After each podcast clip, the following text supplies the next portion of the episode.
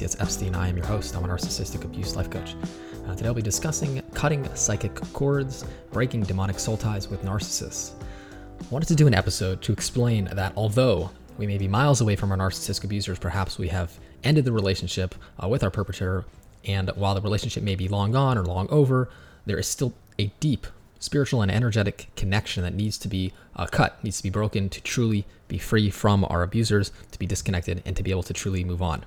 So, while trying to answer the question that I had, which was essentially why, after we end the relationship, there's still such a deep desire and connection to our abusers, I came across the concept of psychic cords and demonic soul ties. Now, without cutting and breaking these ties, these cords, we are still enmeshed with the low vibrational beings with narcissists, which really make it very difficult to move on and manifest healthy, attract healthy relationships. So, I'm going to start with an article. This is uh, Understanding and Breaking Ungodly Soul Ties by Tommy Kelly.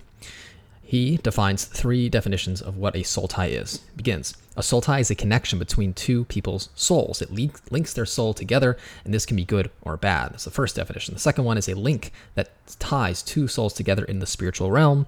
And the third definition is simply defined a soul tie is a spiritual and emotional bonding between the souls of two or more people. He says that Dr. Peter Horrobin, founder and international director of Ellel Ministries, explains that a soul tie is a relationship in which we are either rightfully bonded or subject to bondage. It is a bonding, either good or bad, that holds people in a relationship whether we like it or not. A soul tie can serve many roles, but in its simplest form, it is two souls together in the spiritual realm. Soul ties of married couples draw them together like magnets, while soul ties between fornicators can draw a beaten and abused woman to a man, which in the natural realm she would hate and run from, but instead she runs to him, even though he doesn't love her and treats her like dirt. In the demonic world, unholy soul ties can serve as bridges between two people to pass demonic garbage through. So, those are the three definitions of demonic soul ties according to Tommy Kelly. So, he continues that there are ways in which soul ties are formed. The first one is sexual relationships. He says there are godly soul ties, such as between a husband and a wife, or ungodly soul ties, such as fornication and adultery. He mentions that it is a fact, heightened by extensive experience, that the soul ties established through ungodly sexual activities are a prime entry point to the demonic. Uh, Peter Horrobin observes every time a person has sex outside of marriage, an ungodly soul tie is established and the demons are given rights of entry. The deeper a person enters into a such a immoral relationship, the stronger becomes the hold of the demonic on the participants, and this can then become a gateway for further and sometimes extensive demonization. So obviously this is conceptual. Uh, you may or may not agree with it, but I do think that there's something here which I believe is worth exploring when it comes to soul ties. He continues there is a strong connection between our sexuality and our spirituality. When we join ourselves sexually with another human being, we become one with them and joined in our spirits.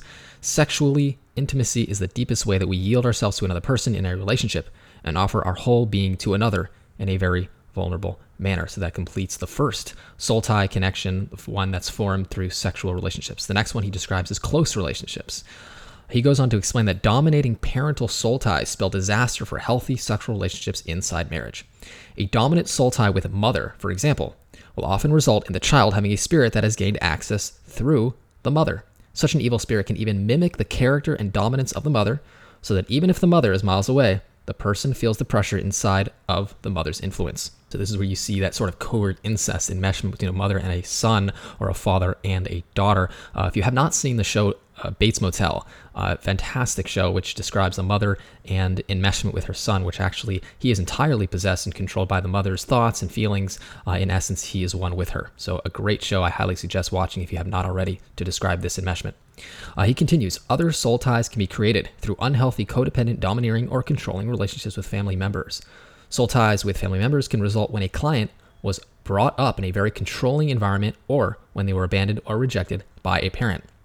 He brings an example of young boys who grew up in a highly controlling environment with mothers who were narcissistically controlling, may have never learned how to think for themselves and grow in emotional, mental, and spiritual maturity as men. These maternal soul ties can be so strong in a young man's life that even though the young man can be, be off at college or away from home thousands of miles away, they can still feel pressure and hear the voice of their mother inside of them always telling them what they should do.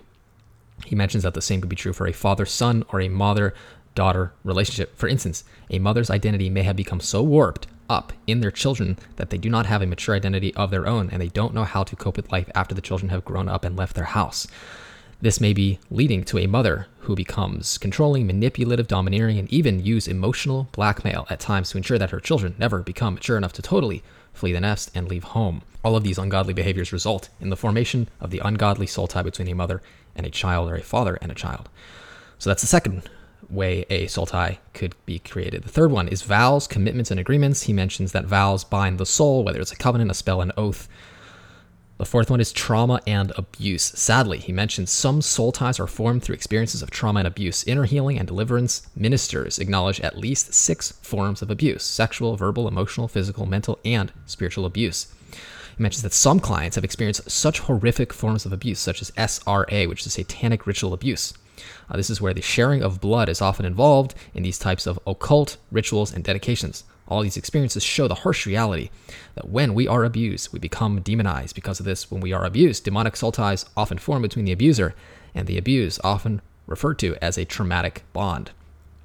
So that completes the information described by Tommy Kelly, and I completely resonate with all of that. I myself was enmeshed with a narcissistic mother, and I had to go through this experience of cutting the emotional cords, the energetic cords, the spiritual cords, the, t- the soul tie with my mother to truly move on and ultimately become my authentic self.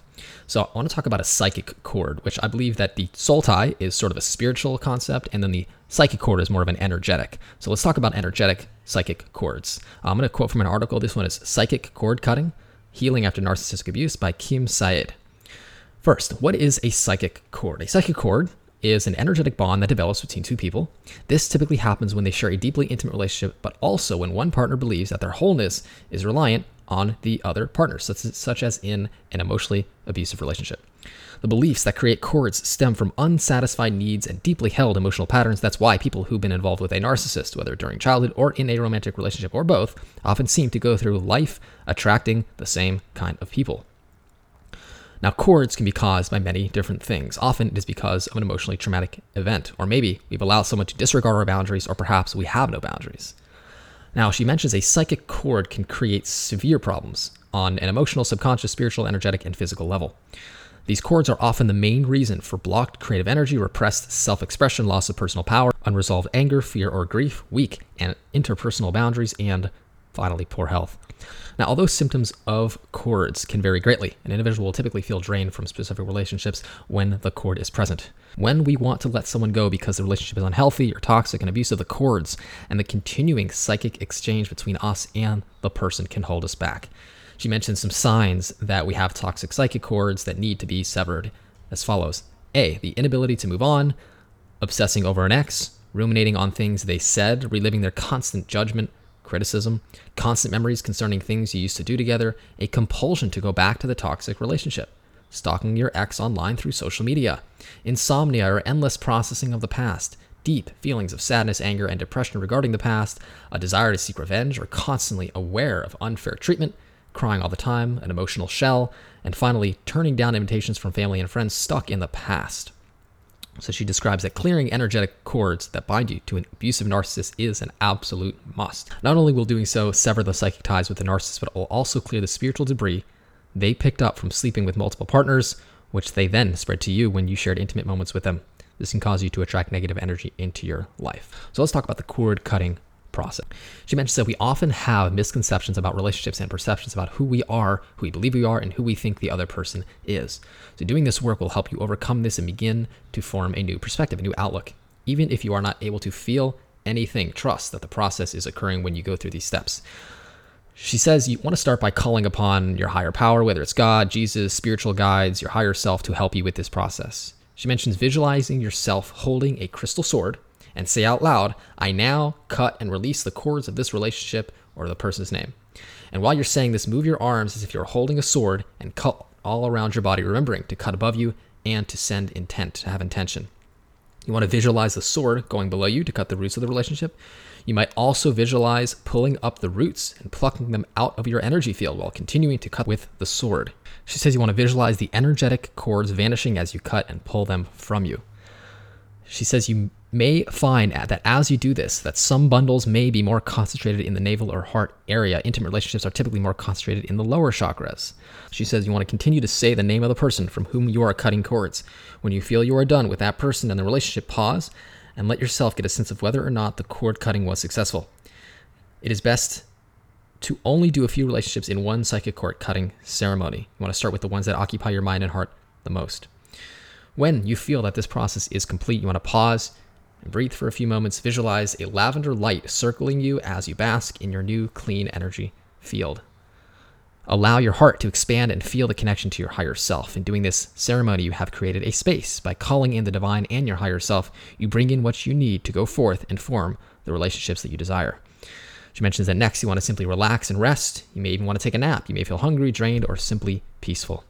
Even while you rest, the energy streams are dispersed as they go back to the time, person, and relationship. And lastly, Kim mentions you'll want to also clear out the area where you perform the ritual through smudging or diffusing essential oils, such as release by Young Living. It's wonderful for psychic cord cutting and a great emotional support for this type of work.